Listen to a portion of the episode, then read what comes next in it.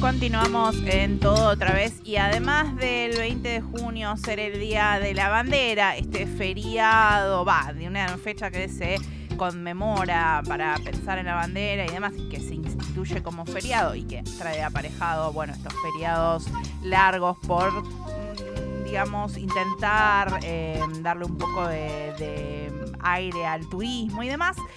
el día 20 de junio hay otra efeméride, por así decirlo, que tiene que ver con el Día del Refugiado, de la refugiada.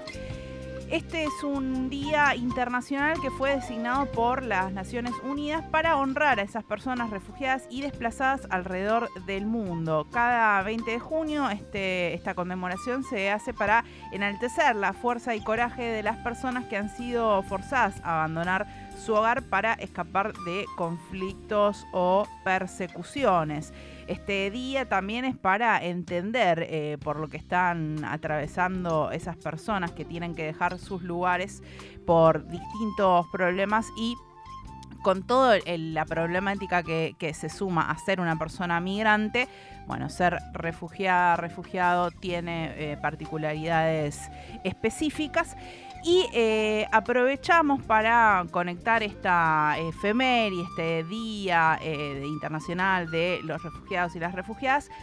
para traer una noticia que estuvo desarrollándose hace muy poquitos días, el eh, jueves 8 de junio. Eh, CAREF, que es la Comisión Argentina para Refugiados y Migrantes, estuvo recibiendo a autoridades de, em, del país eh, chileno, de la Subsecretaría de Derechos Humanos de Chile y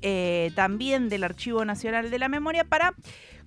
conversar sobre justamente los refugiados y las refugiadas que vinieron hacia Argentina en el momento que comenzó la dictadura pinochetista. El trabajo que se hace desde el archivo de CAREF recupera esas historias eh, de esas personas que tuvieron que mirar y no había sucedido hasta ahora una presentación hacia el gobierno chileno y a los organismos de derechos humanos para que conocieran esas historias de esa gente que tuvo que refugiarse en nuestro país huyendo de eh, la dictadura de Pinochet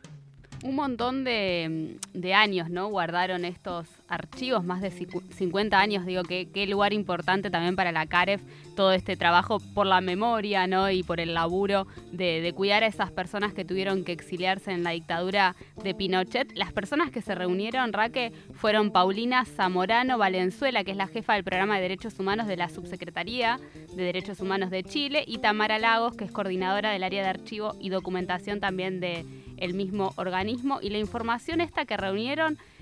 va entre, la, entre 1973 a 1989, ¿sí? un periodo de 16 años, un montón de, información sobre esas personas que tuvieron que ser refugiadas.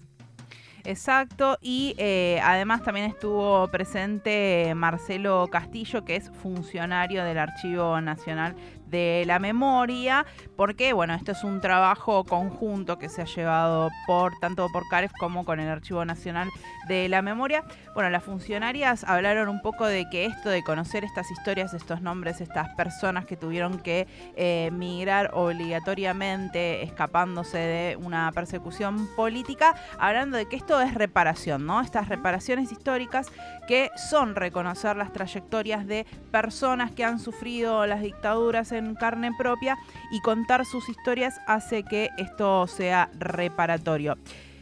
CAREF, esta Comisión Argentina de Refugiados y Migrantes, estuvo haciendo también en el 2015 un convenio con el Archivo Nacional de la Memoria, que mencionábamos que también estuvo presente de, de este encuentro, para poner en valor estos expedientes y documentos que se guardaron durante años y permitió además consolidar un, fondo documental que eh, es consultado por distintos eh, especialistas, por familiares también de víctimas y por inclusive las personas que fueron asistidas por esta, por esta organización y que, bueno, en, eh, en su recuperar la historia tienen acceso a esos documentos que dan cuenta de lo que ha sucedido. De lo que han vivido también, ¿no? Eh, y además todo esto se da en el marco de el 2023, se cumplen 50 años, ¿no? También desde la creación de la CAREF, así que también en el marco, en un marco conmemorativo del organismo.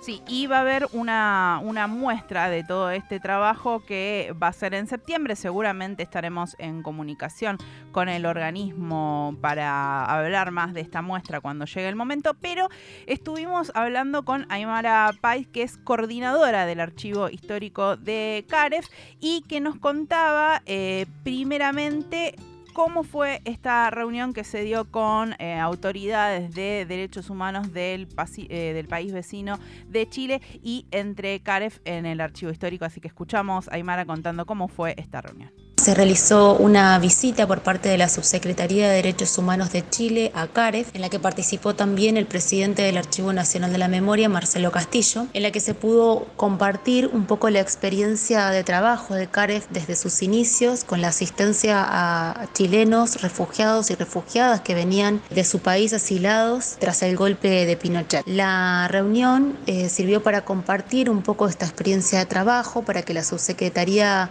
pudiera conocer la existencia de CAREF, por un lado, el trabajo que se realizó con la mm, organización y sistematización del archivo histórico y de la información que hay acerca de estas personas allí y también sirvió como una instancia de intercambio para poder realizar en el futuro trabajos articulados de cruces de información que permitan garantizar los derechos de chilenos y chilenas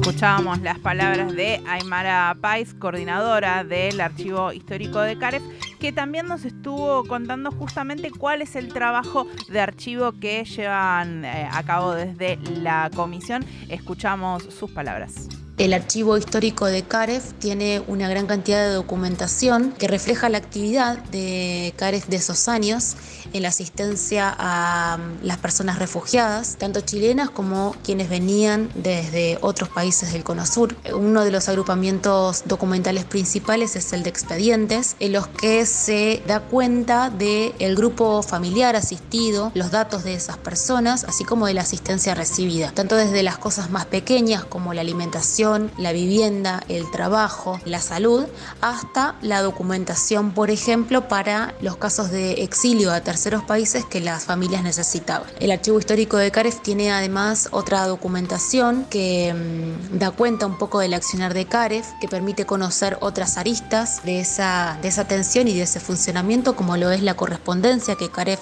tenía eh, interna con otras organizaciones eh, de asistencia a refugiados y refugiadas, con el ACNUR, con el Consejo Mundial de Iglesias y con las, también con las iglesias eh, que le dieron origen a la institución. Además de la correspondencia hay informes que Cares presentaba tanto el ACNUR como el Consejo Mundial de Iglesias, hay algunas fotografías mm, de la época y hay todavía alguna documentación que no fue sistematizada y que se espera poder organizar para que pueda ser consultada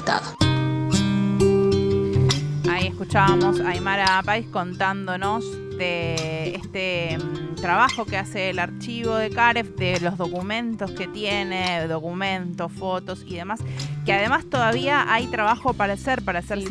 sistematizado, como decíamos antes, 16 años de documentación es un trabajo que hay que llevar. Pero qué importante que es, ¿no? Y siempre lo hemos hablado también y, digamos otros organismos de derechos humanos también lo, destacan, el valor del archivo, ¿no? Por eso, bueno, en, los últimos años, tal vez en nuestro país o en las últimas dos décadas, también ha habido ¿no? como, como un fuerte impulso de poder rescatar esos archivos que incluso han permitido también el juzgamiento de los responsables en la última dictadura cívico-militar y tal vez eh, permitan o habiliten un, un, nuevo momento en ese sentido por, por justicia en Chile. Exacto. Aquí contamos algo que tiene que ver con la historia, con lo que ha sucedido, pero también tener en cuenta que en este 20 de junio, Día Internacional por eh, los y las refugiados y refugiadas, sigue habiendo refugiados y refugiadas en el mundo, en distintos países, personas que se ven obligadas a dejar sus territorios y refugiarse en otros lugares para escapar de distintas problemáticas. ¿Cómo, va, con, eh, ¿cómo va de la mano con el derecho a migrar también, ¿no? de, todas las personas, eh, si, así lo si así lo desean o así tienen que hacerlo porque no les queda otra opción. Exactamente, y no queríamos dejar de destacar esta fecha en el día de hoy